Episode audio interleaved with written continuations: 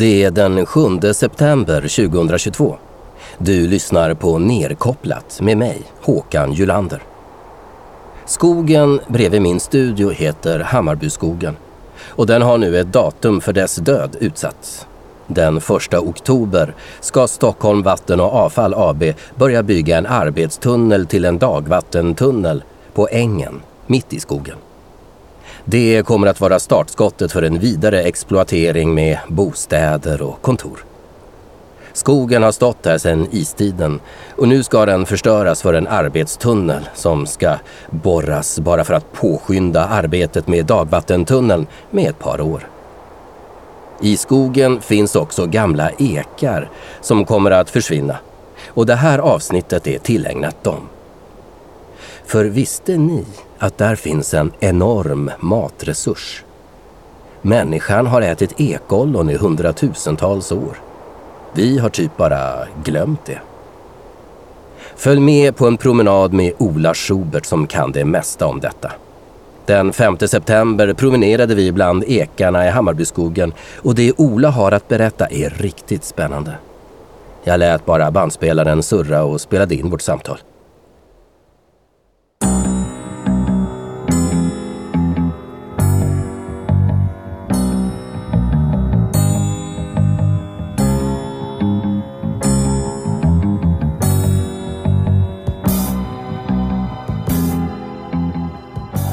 Ju att de, de här har ju ekollon.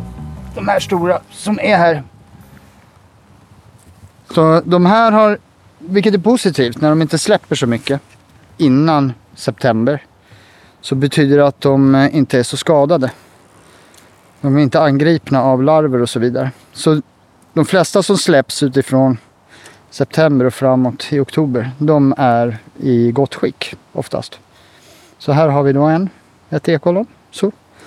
Och då vet jag att de här ekarna producerar ekollon och de kommer att släppa en del. Och det har jag sett ut med gångstigen här. Så då får man komma tillbaks lite då och då. Speciellt när det blåser. Eller har blåst efter höststormarna. Bra. Den som sa det här heter Ola Schubert och är eh, expert och eh, mycket intresserad av eh, ekollon och eh, framtida ja, matförsörjning eh, med en helt bortglömd eh, naturresurs. Och jag och eh, Ola går här i Hammarbyskogen i centrala Stockholm, precis söder om Hammarby sjöstad. En skog eh, som nu förmodligen kommer att stängas av i fyra till nio år. Och Hammarbyskogen är ju en gammelskog med månghundraåriga tallar och ekar som vi ska prata om mycket här med Ola. Den är, man kan inte säga att den är urskog, det är en gammelskog. Så att det här har väl varit, nu får du gärna komma in Ola nu. För det är ju, jag tror, det är väl så att en gammal, alltså att bönderna här i närheten har planterat ekar och så här och haft det som en slags skogsträdgård för att, som jag fattar det, man gav väl grisar ekollon förr i tiden. Man åt det inte här, men i alla fall, skogen är uråldrig. Den är, det, är, det är ett, att ge sig in mitt i Hammarbyskogen, trots att den är liten, är att komma bort helt från civilisationen. Vara helt innesluten i vad det är den verkliga världen. Liksom. Och eh, en sak som finns här i Hammarbyskogen är många ekar. Och eh, nu ska jag lämna över till Ola för att du ska berätta om den här, eh, för mig, helt nya uppgiften hur eh, ekollon verkligen kan försörja människor, mänskligheten. Att det är en bra, bra näringsunderlag. Berätta! Ja, precis. Eh, jag har ju alltid haft någon så förkärlek till ekar, vilket väldigt många människor har. Och eh, det var inte förrän 2014, eller eh, 18 som jag faktiskt förstod vidden av varför det är så. Jag har ju alltid, som många andra, trott att det har med kungens grisar att göra och att vi byggde stora regalskepp av ekar. Men det här går ju väldigt långt tillbaks i tiden. Den tidigaste utgrävningen Där man har sett att människor har ätit ekollon är 750 000 år. Och hittats i Jordandalen. Så vi har ju ätit ekollon troligtvis innan vi blev människor. och det är också en, en perenn basgröda skulle man kunna säga. Vi åt ju ekollon extremt mycket. I många, många hundratusen år då. Eller i många tiotals tusen år. Eh, och vi har ju till exempel då när vi kom upp från Nordafrika, människan, enligt forskning då, så har vi ju våra spridningsvägar. Det, det följer ekbältet som fanns på planeten då. Får jag sticka in en fråga? Men åt de människorna ekollonen som de var? För det här låter väl som innan, eller eh, kunde man, eh, behärskade man elden och, och kokkonsten då? Eller var människan liksom mer, ja, mer lik vad fan, det står en bil där framme. Aha, ja. The... Intressant. Här är ju då ekarna som producerar så mycket jätteintressant. Vi närmar oss nu ängen, eh, hjärtat i Hammarbyskogen. En liten eh, glänta där eh, borrningen ska, själva epicentrum för den här borrningen. Och vi ser en, en eh, pickup med, Ja, kolla, som- man placerar ut lite grejer här tror jag. Det här blir spännande. ja det här blir spännande. Fortsätt om. De står Ek. där borta. Vid, ja, de gör någonting vid eken där borta tror jag. Det blir spännande. Det är den som producerar så mycket mat i år. Aha, Vi får se, de mäter den. de mäter något ja. Eh, ja. Var var jag någonstans? Jo, men, Jo men det- jag frågade jo, om, men eh, om, de, om, man, om de åt ekollonen eh, råa så att säga. Ja, alltså det är ju det som är så speciellt med ekar. Det finns ju 450 till 500 unika ekarter. I eh, här.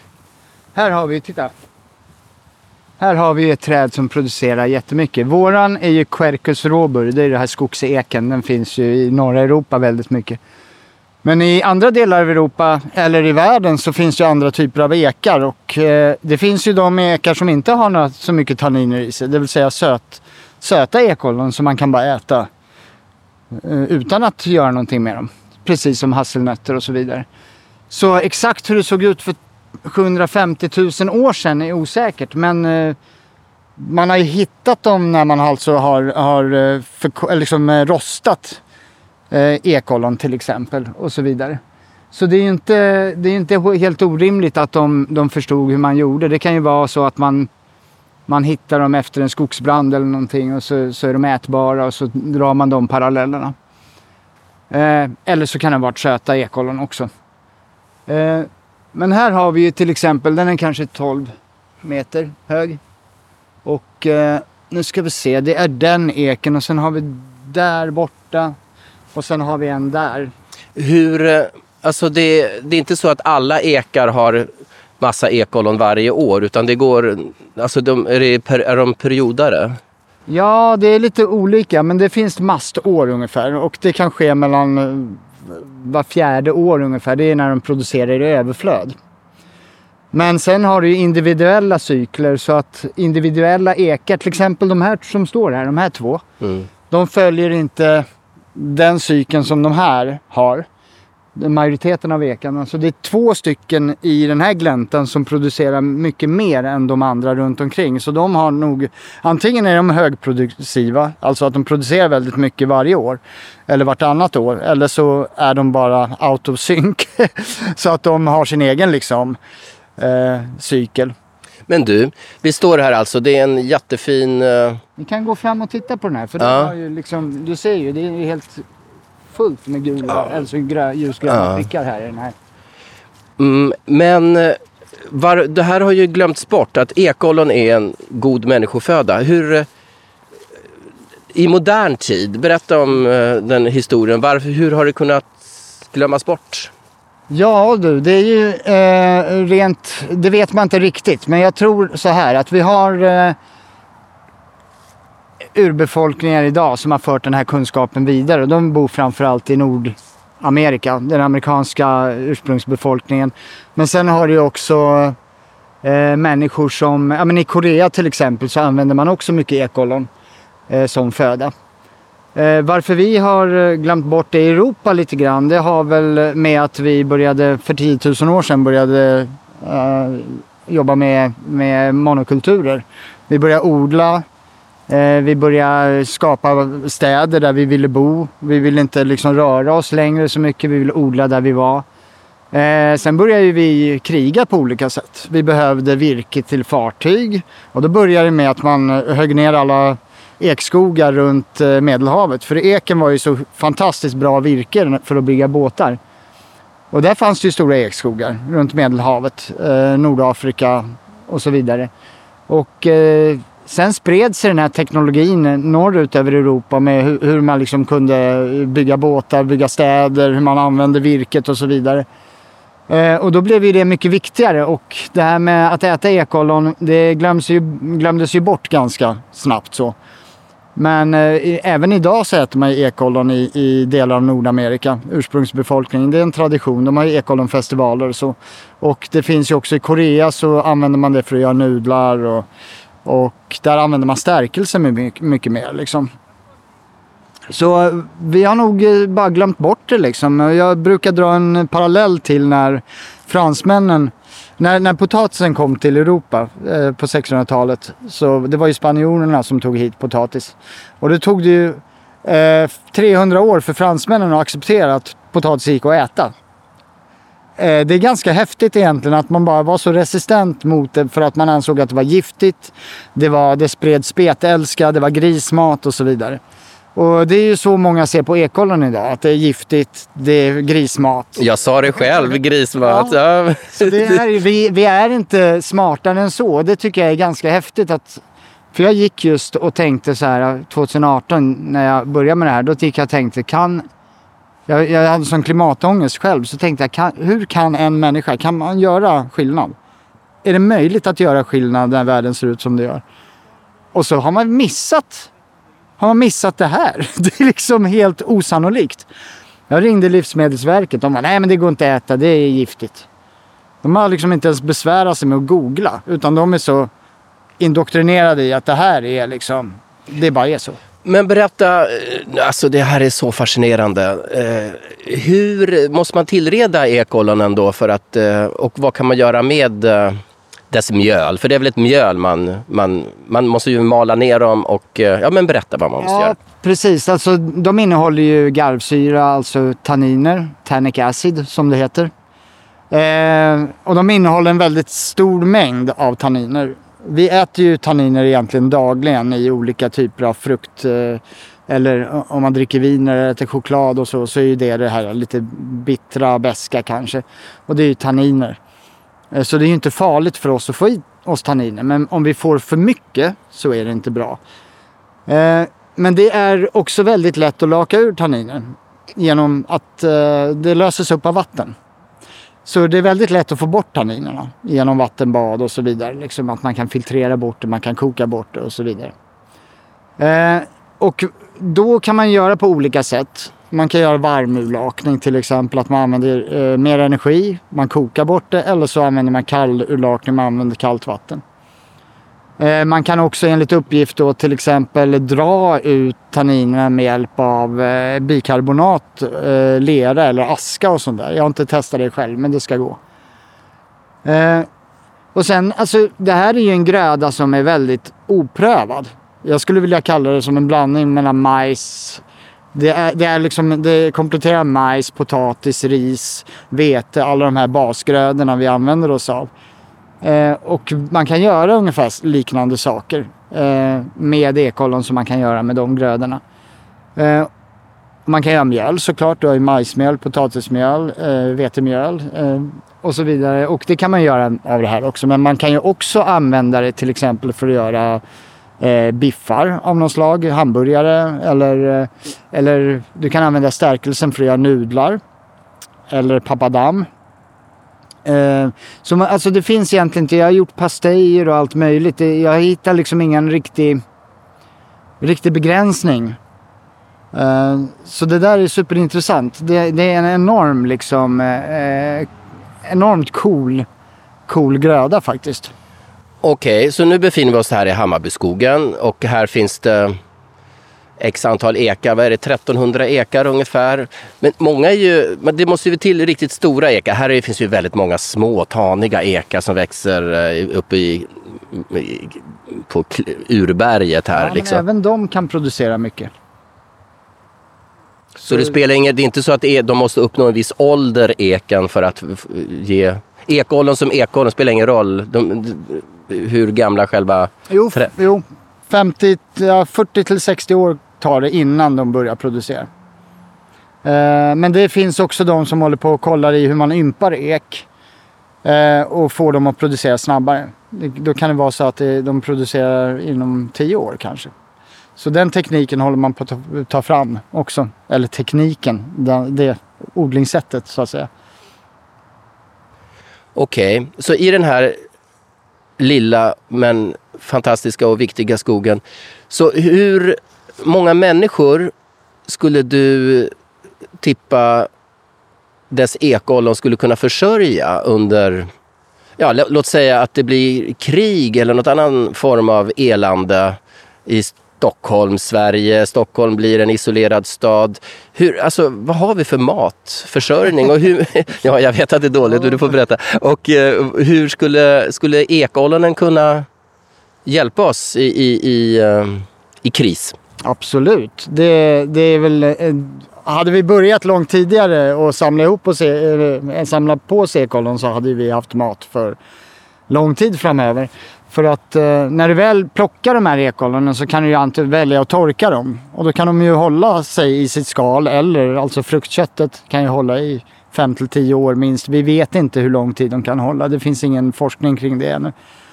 Eh, så, så det är ju en matförsörjning som man kan eh, välja att plocka fram när man, när man är, väl är i kris. Vi brukar kalla sån här mat, vild mat, för eh, vad säger man, nödproviant.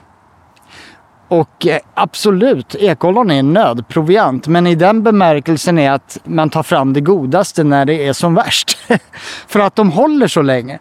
Eh, det är inte nödproviant i den bemärkelsen att man är illa tvungen att äta dem för det finns ingenting annat. Utan det, det är inte är... barkbröd? Nej, och det vet jag, jag inte. Vad fan åt de barkbröd för? När det fanns ekollon? Ja, barken, ja det vet jag inte. Man tog väl, jag vet inte vilken bark man använde för barkbröd. Eh, eken innehåller mycket tanniner som sagt, även eh, barken. Så det kanske är tanninerna helt enkelt, att vi inte visste hur man skulle bli av med dem. Eh, men sen finns det ju fantastiska historier hur man har sett till, för eken, du kan inte kommersialisera den på samma sätt som du gör med annuella grödor som du hela tiden måste liksom hålla igång. Jag visste väl att det ja. var en hake! Ja. Eh, precis, exakt. Eh, och det finns ett jätteroligt, eh, eh eller tragiskt också på det sättet, ett exempel kring 1800-talet, i slutet av 1800-talet. Det fanns en dryck i eh, södra Europa som hette Rakahaut des Arabs. Som var en form av näringsrik välling gjord på ekollon. Och eh, eh getmjölk eller ja, man använde det Eh, man använde det, det var sjuka som använde, man gav den till sjuka, spädbarn och så vidare. För att det, det var liksom bra näringsrik dryck. Men den var väldigt populär. Och den var så populär att när fransmännen helt plötsligt ville försöka ta över det här receptet så gick man ut och då var den, här, den franska, jag vet inte exakt vad de heter, men det är medicin, alltså det är ungefär som man skulle säga den Eh, hälsomyndigheten typ i Frankrike på 1800-talet. De eh, gick ut med att de hade då äkta receptet för Rakahautes arabs. Men de hade alltså ersatt ekollon med någonting annat som just då började bli väldigt kommersiellt och som man skulle kunna sälja på, på bred front. Vi, kan du gissa vad det var för något? Jag gissar på kakao! Yes, exakt! Och det finns ju olika i tankar kring att ja, men man använder det i Mexiko som en chokladdryck och så vidare. Men Racahautes arabs ersattes med kakao för ekollon. Vilket då betydde att eh, man drev det här stenhårt. Så efter 20 år, alltså i början av 1900-talet, så trodde folk att, eh, att ekollon var bara substitutet för kakao och inte tvärtom. För du kunde inte sälja in ekollon utan man sålde in kakao. på apoteken och så vidare. Så det blev en hälsodryck och idag är det mer känt som varm choklad här i, i Sverige också. Eh, så det är, det är jävligt häftigt faktiskt hur, det, hur man helt enkelt har, har gjort det här oattraktivt eftersom det är gratis.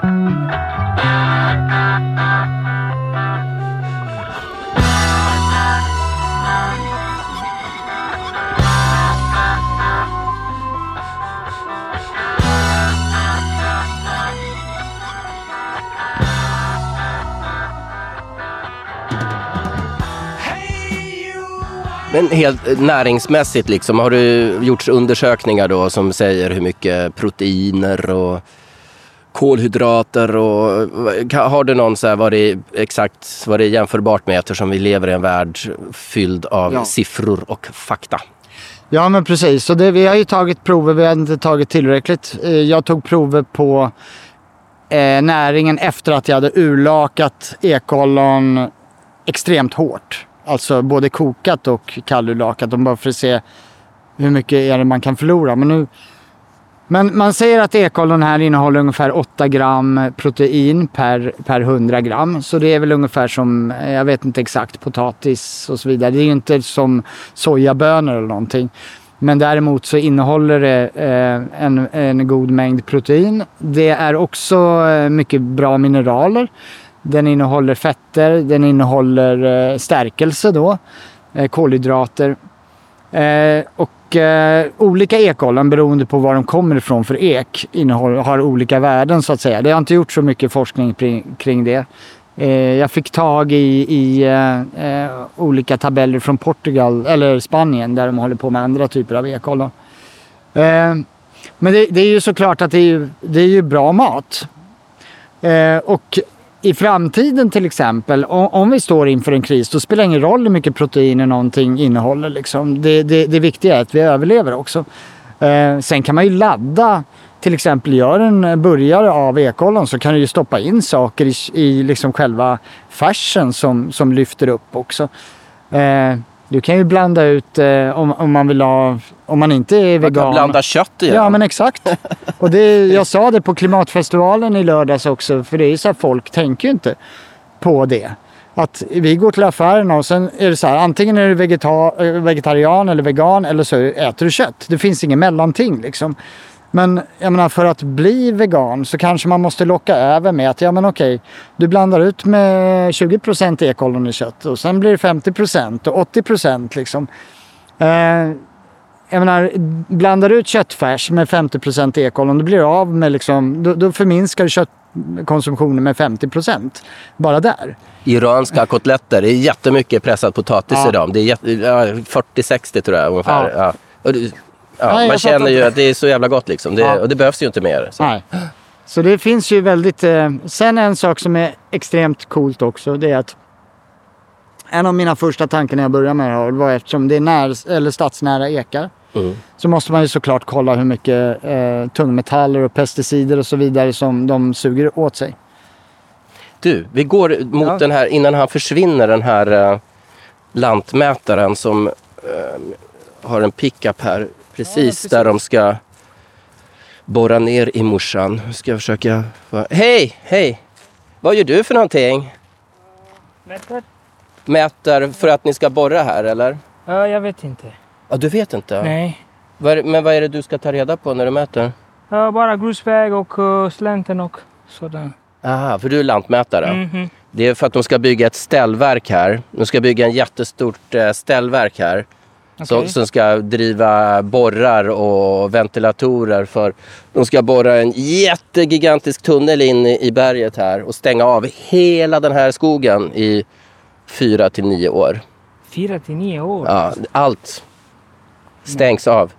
Och, och du ser vilken underbar plats det är. Det är gamla ekar och vi håller på att göra ett radioreportage här om att man kan äta ekollon. Att det är en så här fantastisk proviant, fantastisk föda för människor som vi har glömt i vår moderna värld. Ja. Att den är utmärkt. Om man urlakar vattnet, om man låter ligga i vatten, kokar det, mal ner det så kan man göra liksom allt med det. Visste du det? Nej. Men vi har fått uppdrag och eh, jag bara mätte in här och that's it. Mm, ja, jag fattar. Jag vet inte vad händer här. Nej, nej, nej, men det är så det är. Man, man anställer människor som bara gör sin lilla... En, man är en liten del av maskinen och gör sin exakt, lilla plikt. Exakt, exakt. Men konsekvensen av mätningarna är att den här skogen kommer att förstöras för all framtid. Nej, jag tror inte. Äv- Även om de kommer att bygga här, de kommer att återställa allt. Man kan inte återställa en skog min vän. Det går inte. Det tar tusentals år. Jag tror kanske de kommer att rädda några av dem. Ja, de ska rädda 14 träd här. Bara 14 tror jag inte. Och det, men de ska förstöra en skog, de ska spara några träd. Sen planterar de någonting nytt här. Men det är... Det är sorgligt. Vad ska man göra? Ja, vad ska du Stockholm göra? växer. Ja. Förlåt. Stockholm växer. Vad ska man göra? Ja, säga nej. Säga Det nej. är Säga synd om den eh, skogen, men... ah. Det är inte jag som beslutar vad som kommer att uh, hända här. Tack för att du, vi fick prata med dig. Nej. Vad heter du för någonting? Christian? Christian. Christian. Mm, tack. Det stod Veidekke på Christians uh, uh, orangea overall. Veidekke, det är ett av de här bolagen som som uh, borrar, borrar och förstör.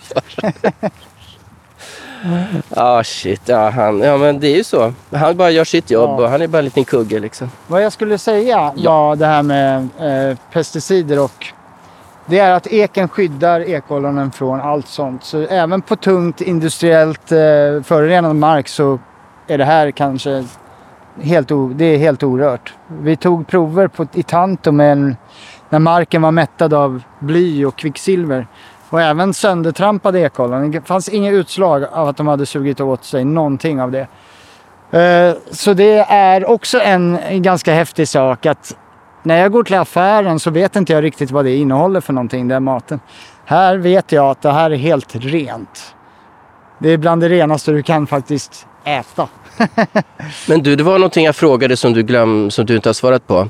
Eh, I den här lilla skogen och de Ja, ekar vi har. Hur, hur, hur stor del av befolkningen skulle den kunna, hur, hur många skulle kunna försörja?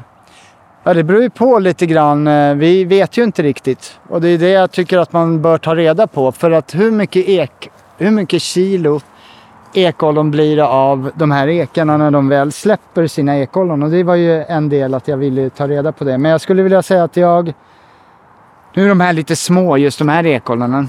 Eh, och det beror ju på också eh, på... Det, det kan ju vara olika från säsong till säsong. Men eh, jag brukar göra till exempel, om man skulle ta den här, då, då skulle det nog vara, för att göra en, eh, en eh, biff eller burgare så skulle en sån här liten då, Nu är det ett litet ekollon. ja det är ett väldigt typ litet. Så det Två centimeter högt, en 12 centimeter stycken sådana. Eh, är de större så är det ungefär 6-10 stycken för att, för att göra en, en biff typ. Om man Va? blandar ut med Så lite? lök och så. Så få? Ja men, ja men precis. Det är ju... Ja men blandar ut med eh, liksom lite lök och, och sådär. Eh, någon annan gröda så, så blir det ju superbra. Det som är bra också är att de är mättande. Eh, och det här är ju ganska nytt alltså i, i våran Men så här, om vi liksom, hvis någonting händer. Stockholm är under uh, inringat. Ja. Eh, ryssen står här ute. Ja precis. Ja, och, och vi, och, men vi har lärt oss. Skogen står kvar, ekarna står kvar. Vi vet att vi kan, vi kan överleva på ekoll. Alltså skulle det kunna försörja Stockholms befolkning med de ekar vi har i stan? Eh, Det tror jag inte, inte hela Stockholms befolkning. Däremot så tror jag att, eh, jag vet inte hur mycket ek vi har, vi har väldigt mycket ek. Och skulle alla generera eh, mycket ekollon, då skulle vi ha jättemycket mat. Och det är ju möjligt att alla ekar i Sverige skulle kunna försörja vår befolkning. Eh, men det är inte heller det som är intressant, utan ekollon är ju en, en ny gröda som kommer att avlasta vår nuvarande konsumtion. Det vill säga, diskussionen hamnar väldigt ofta där du just gick in att kommer en gröda kunna försörja hela världen på något vis? Och det kommer den inte kunna göra. Däremot så kan den hjälpa till att eh, stilla vår hunger i framtiden. Och eh, det är alltså det största matsvinnet vi ser här idag, det är alla vilda växter som vissnar och dör varje gång. Vi står ju här framför ryssgubbe. Det är de här. De har ju eh, vissnat nu. Men de här fröna till exempel är ju som peppar. En mild peppar. Det smakar lite i bruna torra frön. Rysk, ja, den är en meter hög. Eh, drygt en meter hög. Torra vissna Nu är buskar. de här inte malda, men om du mal dem, du känner ingenting i början men sen så kommer du känna en, en senapsaktig styrka som smyger på. Och mal du de här så får du ju en krydda liksom. Till Men exempel. eh, är du kommunist eller? Det här, det här blir ju... Det här funkar ju inte. Om vi ska äta det som växer omkring oss. Nej, precis. Det är ju hopplöst. Nej, men det är väl alltså, jag tror saker och ting, om vi tittar på hur världen ser ut idag, det är lite det som jag... Saker kommer inte längre komma till oss i samma... Alltså, vi kanske inte kommer kunna ha tillgång till, till eh, olika kryddor eller ris till exempel. För jag menar, när, när matkrisen slår in, då kommer ju länderna börja försörja sin egen befolkning. Vi Och, kommer eh, inte få tillgång till allting. Som, Transporter och allting Ja. blir dyrare och och vi är ju en befolkning... sanktioner hit ja, och dit. vi är så extremt vana, vi, vi svenskar, med att äta olika saker hela tiden. Åker vi till liksom Thailand eller andra delar av världen så äter man ju ofta så här, ja men i Mexiko där äter man mycket majs. Det är det man gör, för där finns det majs. I, I Asien finns det mycket ris. Man äter väldigt mycket ris och nudlar och så. Man håller ju inte på liksom... Det är ju bara de som är vä- väl bemedlade som äter massor med olika saker varje dag. Och jag har pratat om det där mycket med andra. Det är ju så fantastiskt intressant hur vi tänker. För det är så här, nej men vi åt ju asiatiskt igår, vi kan inte göra det idag igen. Vi måste äta något annat. Vi tar indiskt. Det är liksom där vi är. Vi kan inte äta två liksom likadana rätter två dagar i rad. jävla Ja. bortskämda. Ja, men, men det här är ju rent psykiskt för människor äter, fan, nu svär jag i radio, men de Ja, äter också, samma frukost varje dag. I princip. Det är en rutin. De äter samma frukost varje dag men de kan inte äta samma middag varje dag. Nej. Hur funkar det? Va- varför är det så? Nej, Det- jag det kan, jag kan inte se mig själv äta samma middag dag ut dag Nej. Det, det är ju ett tecken på Men äter du, vad äter du till frukost? ja, men, eh, bröd med ost och gurka och tomat och kaffe och lite eh, marmelad. Eh, i, I perioder havregrynsgröt och eh, ibland yoghurt med Ja. müsli. Alltså, Men det jag- brukar men, vara Men, liksom mest är det liknande. liksom Ja. rostat så här, Ja. levain. ro- Eller hembakt. Ja. Men, Men varför levain. äter man inte olika frukost varje dag? Eh, nej, man orkar ju inte. Man, Nej, bara det- går på, man går på automatik där på morgonen. Ja just det, det är Jo. bara middagen som är det. Ja, nej men det är sant. Men, ja. Nej men det är verkligen. Nej, men det är ja. jättekonstigt. Ja men det är konstigt, absolut. Jo, men och det är den, det är den eh, möjligheten vi kommer få begränsad i framtiden, tror jag, med, med matsäker, eller matbrist. Men det här, är ju, det här är ju bara någon generation vi har levt så här. Det är ju sedan Ja, ja. EU, det är ju sedan 90-talet. Jag menar, jag kommer ihåg min barndom. Det var ju, bara, det var ju blodpudding mest varenda dag. Ja, ja. Jo, men så var det. Absolut. Men det är, det är snabbt att vänja sig vid saker och ting och helt plötsligt så blir det en självklarhet. Och det är ju verkligen... Här har vi fläder också. Det är också en... Ja, men den känner ju folk till. Det är väl en av de här få som allmänheten eh, liksom samlar in blomklasarna och gör saft Ja, av. där finns ju många som kan det här med blomklasarna men att bären är giftiga. Det tror man ju också att bären är giftiga. De innehåller ju eh, gift. Jag gjorde saft på bären, men det blev inte så gott. Nej men det beror på, man måste ju krydda det lite och sådär. Men eh, de här är ju också så här, de är nära besläktade vad jag läst mig till. De är ju nära besläktade med vindruvor. Så du kan göra vin på dem.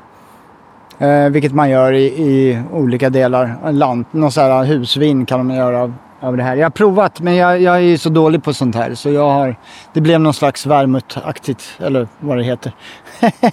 Stark Men, vin. men, ja, men det är ju, alltså allt sånt här är ju, allt som växer. Det finns mycket som växer som vi kan använda oss av också. Eh, Så, så det är någonting som också är viktigt att ta tillvara på. Men ekollon är speciellt eftersom du kan förvara under så lång tid och det, det är en basgröda. Men, och då, då ska man förvara dem hela. Man ska inte gö- gö- mala det till ett mjöl för att sedan... Eller spelar det någon roll? Eh, ja, alltså om man ska titta hållbarhetsmässigt så kan ju mjöl hålla i, i ett, två år säkert. Alltså beror ju på hur man gör det. Det är möjligt att smaken försvinner med tiden och så vidare. Eh, men vill du ha långtidsförvaring, vilket jag tror skulle vara fantastiskt i Stockholm eh, för en framtida matsäkerhet, så ska man ju liksom samla på sig och sen ska man ju förvara den någonstans. För att för det är ju alltså det är ju någonstans, allting kokar ner. Det är som han sa här, ja men Stockholm växer. Vad ska vi göra? Eh, ja men allting som vi gör här, det, är, det kostar pengar, det kräver underhåll. Eh, det går inte att äta en tunnel. Det, för oss, för vår säkerhet så kokar det ner till tre saker egentligen. Det är, vi behöver vatten, vi behöver mat, vi behöver syre. Allt annat är egentligen så här, en bonus. Att kunna hålla oss varma, det är ju viktigt. Mm. Det kan man göra på olika sätt. Man behöver inte el, men om man ska titta på de absolut mest grundläggande behoven som vi människor har. Så spelar inte det här någon roll, allt det vi bygger, om vi inte har någon mat. För då är vi körda. Så egentligen borde matfrågan ligga högst upp på dagordningen. Alltså hur löser vi det här ifall någonting händer?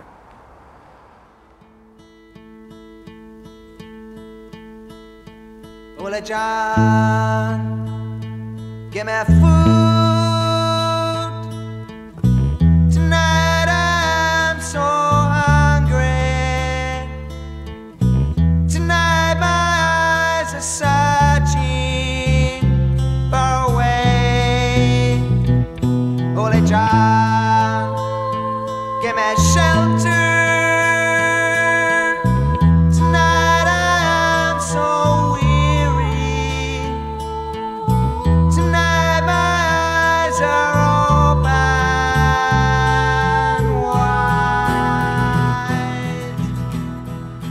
Det här, nu då går vi tillbaka till Hammarbyskogen. Det, det, för mig är det viktigaste med den biologiska mångfalden. Att, att för, för djurens skull, för att det är en eh, passage här mellan Nackareservatet och, och um, Årstaskogen, de två naturreservaten, att det är en, eh, vad säger man nu, det är, det är en eh, allfarväg, det är en passage för, för djur och växter. Och, och, och att det gör livet värt att leva för att det är så jävla skönt att kunna, nu svär jag, förlåt, men att man, att man ska, kan tanka natur som eh, modern människa. Hur otroligt viktigt det är för oss för att eh, för inte bli, mer, för inte bli galnare. För att vi, mänskligheten är ju galen idag på liksom alla sätt. Um, Ja, det är det som jag, jag tänkte på det när jag gick hit. Vi eh, pratade ju det här, eh, jag såg ju eh, Miljöpartiet igår i tv och man pratar om det här med, är ni emot evig, e, e, eh, evig tillväxt eller ekonomisk tillväxt? De sluddrar in sig i någonting och så ser man ju så här. Våran typ av tillväxt är ju eh, helt galen egentligen. För vi kommer inte uppnå det. Det vi ser runt omkring oss och det vi vill hugga ner det är ju det bästa exemplet på evig tillväxt. Vi behöver inte lägga en krona på att det här ska växa upp. Ingen energi överhuvudtaget. Det levererar jättemycket. Det skapar liv. Det är ett system som vi suktar efter att skapa själva. Men vi gör det på ett helt fel sätt. Och istället hugger vi ner den, den här fantastiska organismen som just visar på hur man ska gå till. Eller hur det ska gå till. Och sen så, så liksom så försöker vi få till evig tillväxt själva liksom.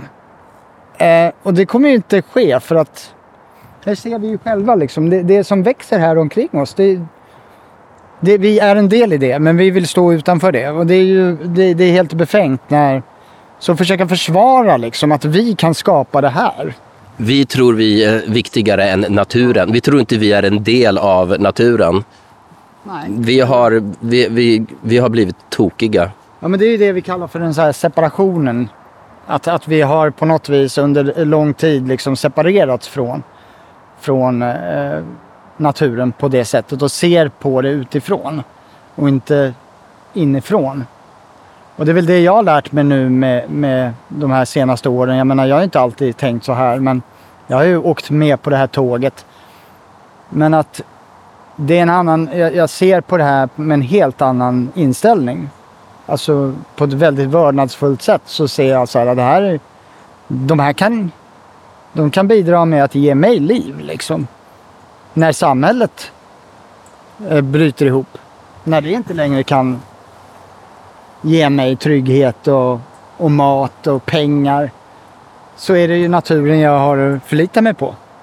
Ja, om man nu också ska utgå från att vara människa och vad den här skogen gör är att den suger upp allt vatten som annars kan bli översvämningar här nere, långt här nere i Hammarby sjöstad där allting är byggt av sten. Och eh, hur träd och växter suger upp miljögifter, koldioxid såklart, det vet vi, men liksom allt svaveldioxid och kväve, bla bla bla. Bilar, det, det är ett stort eh, avgastorn här. Ett av två från, eh, och det är rakt, det är allt utsläpp från de här gigantiska biltunneln här under, Södra länken. Det är bara rakt upp här. Och det är inte bara gifter från eh, eh, avgasröret utan det är också det här, allt det här lilla slitaget, allt däck, gummi, asfalten, allt det där. Det är bara whoop, upp här. liksom. Och de här träden gör ju oss världens tjänst som Ja. Eh, tar in det där stackarna. Men det där är ju också så här, jag började gå en kurs kring eh, hur man eh, tar tillvara på eh, grönytor i staden och hur man, eh, ja men det här med trädens nytta i staden och så vidare. Eh, för att jag ville veta hur de tänker kommunalt. För det handlar då, det var en kurs för de som eh, jobbar på stadsdelskontoren, de som blir parkingenjörer och så vidare. Liksom. Men jag var tvungen att hoppa av för jag blev så deprimerad. För vi har ju skapat de här ekosystemtjänsterna som du pratar om. Eh, som, som är, alltså, de är ju eh, de här fantastiska sakerna som naturen gör för oss någonstans. Att de skyddar, fortsätter skydda oss. De ger oss syre, de bygger matjordar. De binder koldioxid och de suger upp vatten så att vi ska slippa översvämningar och så vidare. Allt det där. Men för att då kunna rädda de här träden så har vi skapat de här ekosystemtjänsterna. Men vi sätter oss fortfarande i centrum och ser det här. Hur mycket kan det här trädet ge oss människor? Hur mycket värt är det i pengar? Vad skulle det kosta om vi människor gjorde samma jobb som det här trädet gjorde? Och så gör man, lägger man en värdering på det.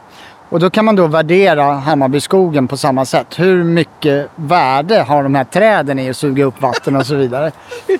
Ja, det är så galet. Och sen så sätter man ett värde och så finns det ett, ett program där man kan då göra ett, en överslagsräkning som kom från USA. Så, här. så jag provade att göra en överslagsräkning på Hammarbyskogen. Liksom. Men vad har den här för ekotjänst eller vad har den för värde liksom i att, att binda koldioxid till exempel eller suga upp vatten och så vidare. Fick jag så här per år 300 000 eller någonting på det hela det här området. Och jag blev så här, men det här är ju helt sjukt.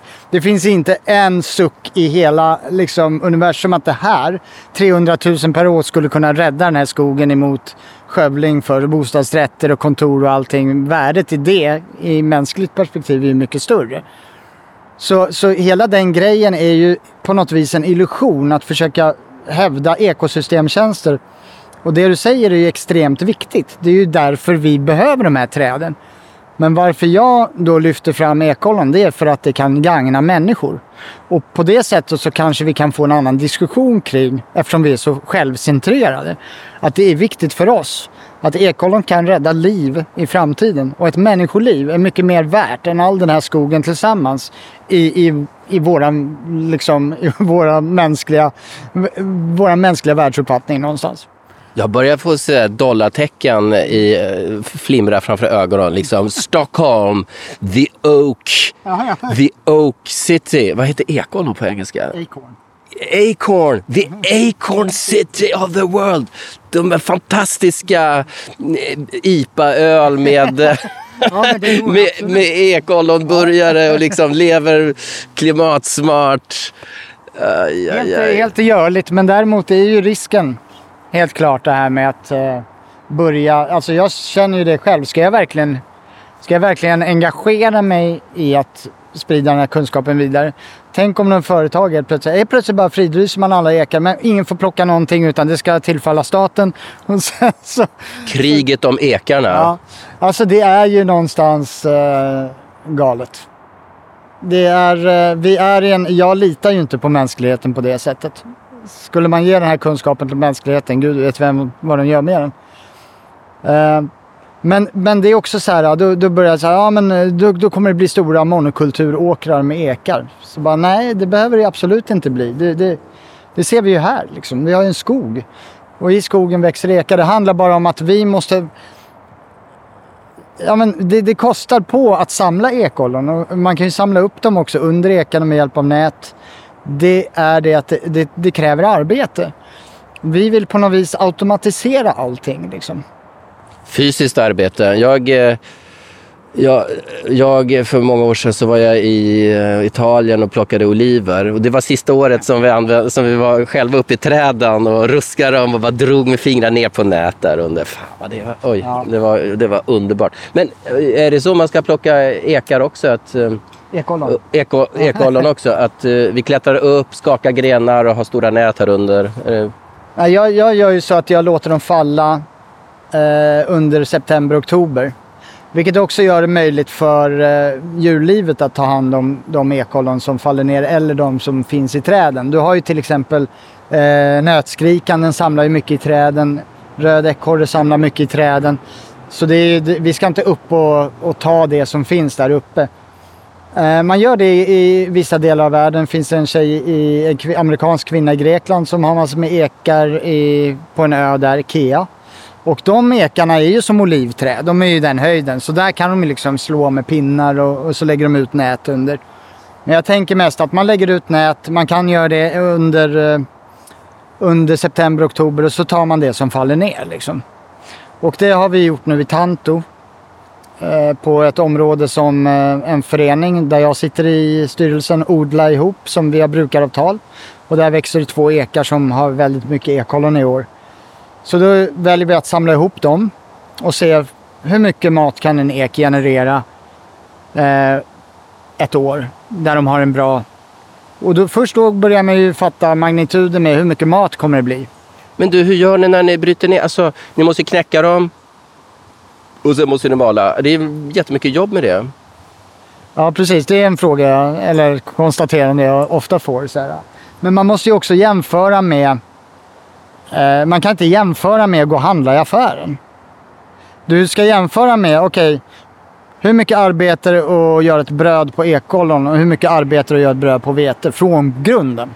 Det vill säga, du ska gå ut och så din vete, du ska ta hand om den, du ska vänta och sen ska du liksom mala den veten, torka den och så vidare. Köra jättestora maskiner som plockar Ja, ja. dem.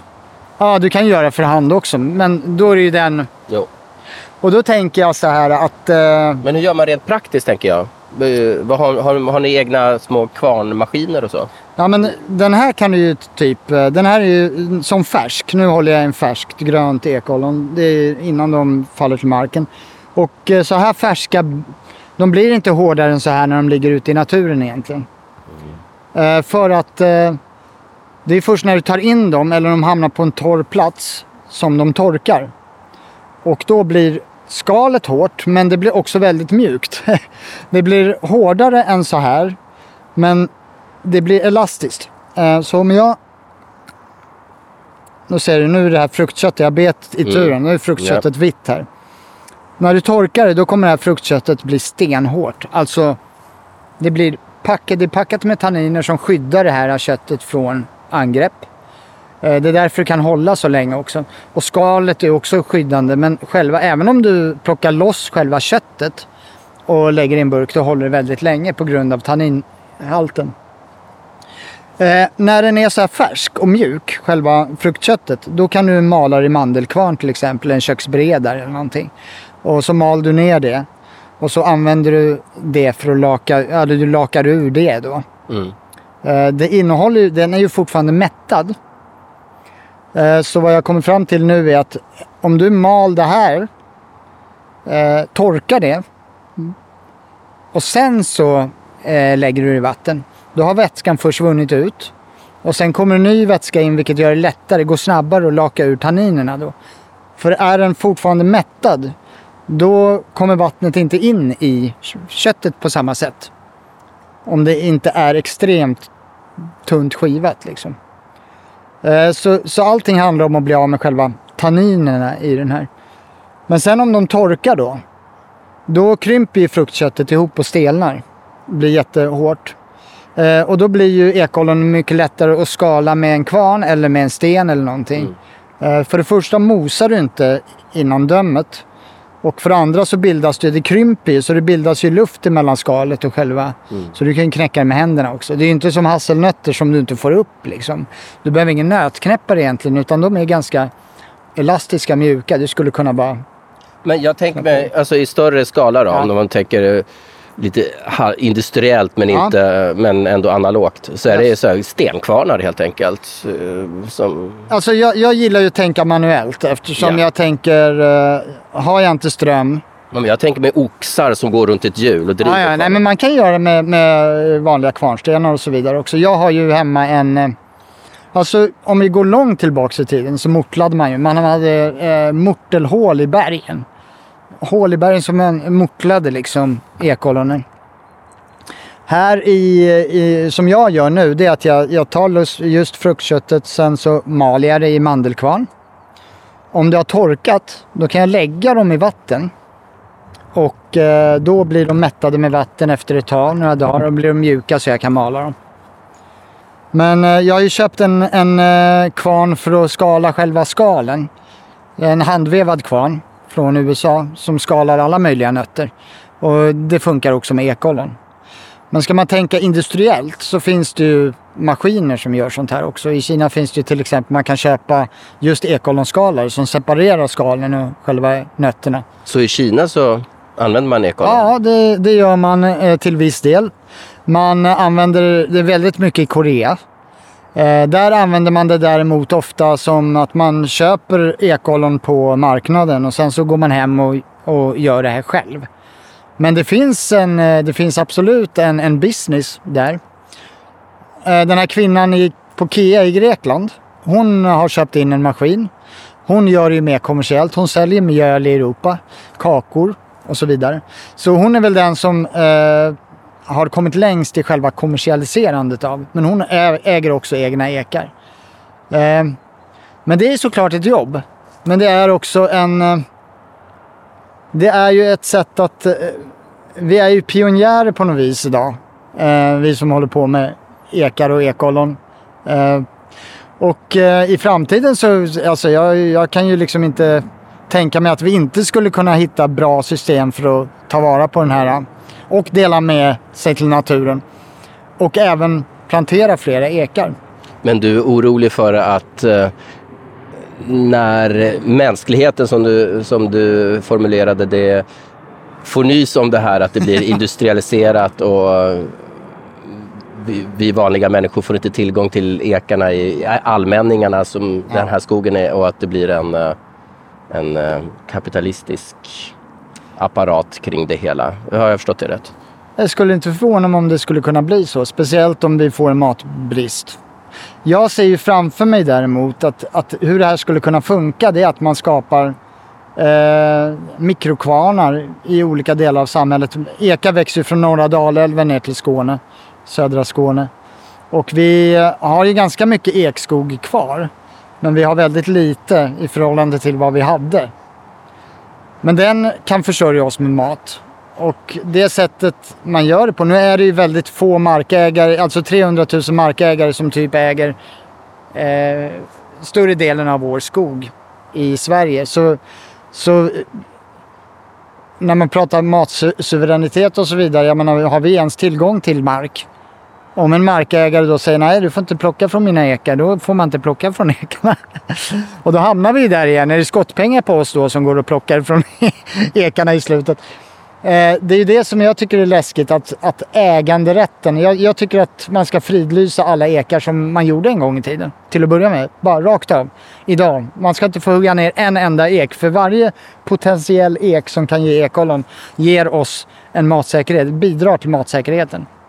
Varför de här ekarna i Hammarbyskogen är så otroligt. Det är 1300 ekar kanske. Vi vet inte idag hur mycket mat de här kan generera och hur mycket de kan bidra till vår framtida matsäkerhet. Och det är därför det är så viktigt att de inte huggs ner bara. Eh, på grund av att vi inte känner till vikten av det här. För jag kan ju också känna mig, ja men gud, det här känns ju helt knäppt. Här står jag och pratar om att man kan äta ekollon och jag kan tänka mig så här, jag kan inte se en politiker som kan ta ordet ekollon i munnen utan att känna att de framstår som idiotiska. För vi är där, det är där vi är idag. Eh, fast det är egentligen så fruktansvärt självklart. Du, innan vi avslutar det här. Du har berättat för mig att du förbereder en ekollonfestival och den ska ske här. Eventuellt. Vi, vi, vi, vi lägger ut det nu så får vi se vad som händer. Jag hoppas på ett enormt gensvar från Nerkopplats lyssnare. Här i Ängen i centrala Stockholm, eh, centrala södra Stockholm, Hammarby, söder om stan. Berätta, hur har du tänkt det? Ja, men jag tänker så här att här växer ju ekar. Det finns ekollon och jag tycker att det är viktigt att människor förstår vad man kan äta. Och vad det kan bli för någonting av de här, som vi ser det, helt poänglösa små frukterna som hänger där. Eh, så, så min plan är att vi ska försöka innan oktober i alla fall, början. Det är då de ska spärra av. Att vi har en, liksom en, en sammankomst där, där jag visar på hur det går till. Och där vi eh, lagar mat och eh, där man kan bjuda in eh, politiker och tjänstemän, eh, media för att visa på det är den här maten vi har. Och den är den kommer från de här ekarna bland annat. Eh, och att vi kan visa på hur viktigt det är rent fysiskt. Att, att man kan känna, se och smaka. Ja, det är ju suveränt. Vad, vad, vad har du tänkt dig för mat, mm, mat då? Ja, men det enklaste är väl att göra någon slags eh, hamburgare. Eh, så kan man göra också världens äldsta bröd, ett av dem i alla fall. Och det är rent ekolonknäcke. Det är speciellt liksom. Eh, sen kan man ju visa på vad mer man kan göra. Faktiskt. Jag tycker att eh, det är så otroligt kul att följa ekens historia. Det är ju alltså ett träd som är ungefär 56 miljoner år gammalt. Eh, och det växer alltså över hela vårt tempererade bälte i världen. Alltså det växer ek från Nordafrika till norra Dalälven. Det växer ifrån liksom Stockholm eh, till, eh, till eh, England, till USA, till Japan, Asien. Alltså över hela det bältet så växer det ek. Och alla ekollon går att äta och eh, det är så mycket mat som växer på träd och det är alltså det är vår enda perenna gröda alltså. Det är basgröda som växer på träd. Det, det, det är ultimat när vi pratar klimat, i klimatsammanhang. Eh, man kan alltså bibehålla skogen och få en basgröda.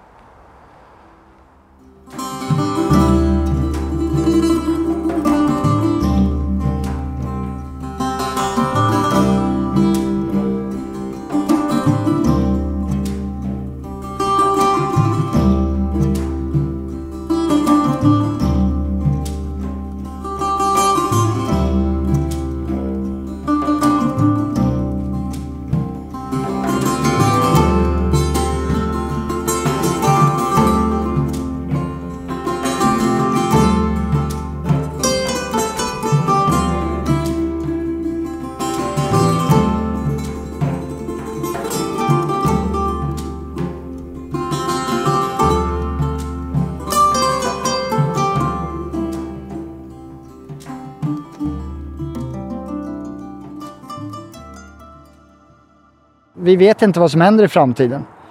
Och eh, som jag ser det så har vi ingen beredskap. Alltså vi har ingen matberedskap eh, överhuvudtaget egentligen. Utan vi förlitar oss på leveranser utifrån. Men det är ju inte säkert att det blir så. Eh, och eh, ju mer torka det blir, ju mer klimatförändringar. Det är därför jag tänker de här skördarna som kommer nu, innan vi faktiskt vet hur klimatet kommer att agera, de är så extremt viktiga. För det här, det vi skördar i år, det kommer vi kunna äta i flera år framöver. Eh, så varje år från och med det här året är egentligen liksom, det är livsviktigt att ta tillvara på de här Och att börja hugga ner massor med ek, eh, eka för att bygga bostäder, tunnlar och kontor och hej och Det är ju liksom total galenskap egentligen. Men vi, skyd, vi skyddar åkermark. Jag tror att den är till och med lagstiftad. Och jag tycker att det här borde, det här borde ses som åkermark. Faktiskt. Det borde åtnjuta minst samma skydd. Plus mer egentligen. Sådana här områden. Vi ska vara lyckliga att vi har de här. Tacksamma. Så är de himla vackra och man blir ödmjuk inför ekarna.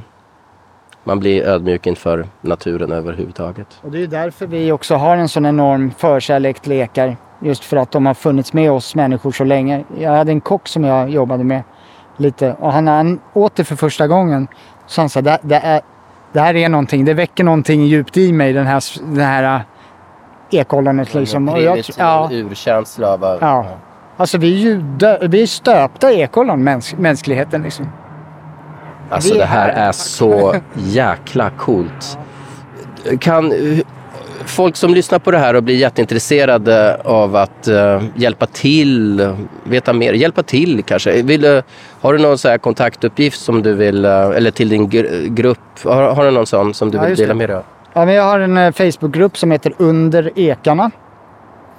Och eh, finns också på Instagram, men där är under underscore ekarna, alltså ett understreck däremellan. Under och ekarna. Eh, så där kommer jag väl, eh, det, det är där jag främst kommunicerar eh, angående det här då. Sen eh, kommer väl det komma upp på eh, andra forum som är relaterade till det här, kan jag tänka mig. Men det är någonting vi, vi ska ta med nätverket bland annat också. Rädda Hammarbyskogen och, och så. Så det, det kommer mer information. Men, eh, ja, men vi, det är en ödesfråga skulle jag vilja säga. Faktiskt. Vi avslutar där. Tack så hemskt mycket Ola. Jag antar att ni som lyssnar på det här får, eh, är lika... Ja, vad ska man säga? Man blir alldeles eh, glad och eh, får lite hopp om eh, att, att det finns så mycket skatter omkring oss som vi inte tar vara på. Och dessutom är, är gott, om man får tro dig. Ja, men verkligen. ja, Och en sak till är ju faktiskt här, det som är så viktigt att förstå det är att om en person kan hitta en sån här sak som, och upptäcka den på nytt så tänker jag så här, hur mycket har mänskligheten missat? Hur mycket lösningar finns det här ute som vi inte ens har berört? För vi har varit så fokuserade på vår tekniska utveckling och framtiden. Och hur mycket har vi slängt på sophögen som kan rädda oss idag? Det är ju superintressant. Verkligen. Så nu står vi här på ängen i Hammarbyskogens hjärta och blickar ut över Lejonberget. En liten bergknalle bakom ekarna här där de snart ska sätta igång med ett gigantiskt borrande. De ska bygga en arbetstunnel som, som från vad jag förstår absolut inte behövs. Men det är, det är bara en eh, förevändning för att eh, e-, e-, ett, eh, exploatera den här eh, skogen som ligger på så dyrbar mark mellan Hammarby skog, Hammarbyhöjdens eh, gamla funkisförort och eh, Stockholm city med Hammarby sjöstad. Eh, det är en, egentligen vore, är det ju hopplöst att tro att man ska kunna bygga något här för det är så brant, branta stup och, och det måste, men det är bara att borra bort bygga svindyra lägenheter och sushibarer och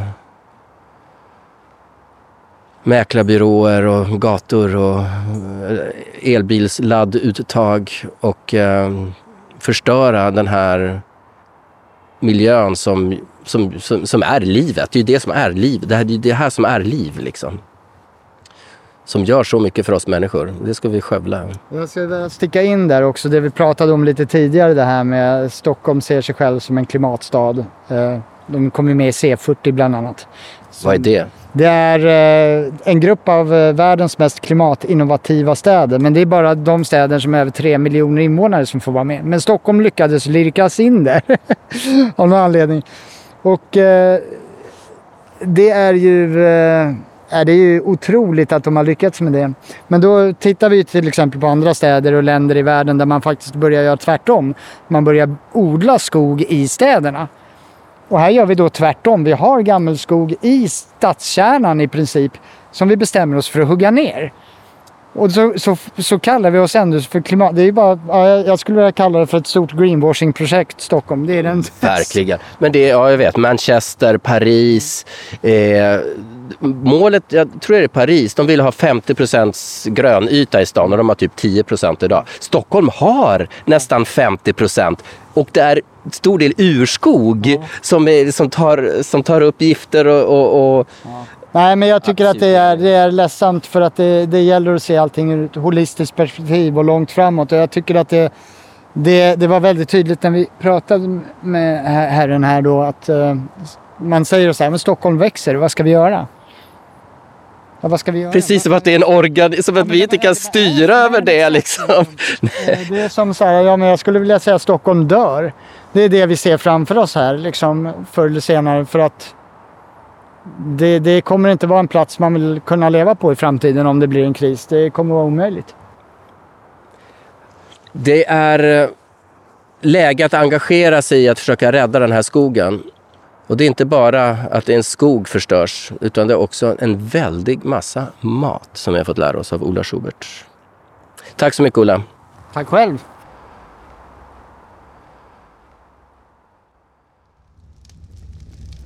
Du har lyssnat på Nerkopplat. En analog aspiration i en digital dasstunna. Och innan jag berättar vilken musik som spelas måste jag bara säga att du är bjuden på Ekollonfest.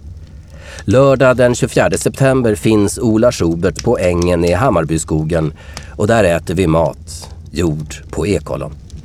Ta med dryck och varma kläder. Det vore så roligt att träffa er. Sen kan vi dra vidare någon annanstans och göra stan farlig. Jag har inte riktigt börjat förstå mig på Telegram än som skulle vara Nerkopplats kanal. Men om ni kan komma, skriv till nerkopplat at protonmail.com så ska jag berätta tid och plats lite närmare. Och så har jag era kontaktuppgifter om det skulle bli inställt. Ni är så välkomna. Musiken var Cogwheels, Crutches and Cyanide av Spyro Gyra. Pigs Three Different Ones av Pink Floyd och Le Pas de l'eau, Chesme, med Konstantinopel och Ablai Sissoko. Programmet är ljudlagt och mastrat av Jon Johansson. Nerkopplat är en del av Folkets Radio. Stöd gärna Nerkopplat med en pengagåva på Swish. Numret är 123 647 0694. Och nyttjar du Facebook, gå med i Facebookgruppen Rädda Hammarbyskogen och skriv på namnlistan som finns där. Länk till den finns även i programtexten. Där även en länk till Olas Facebookgrupp Under ekarna finns. Gå med Gaia så hörs vi nästa gång.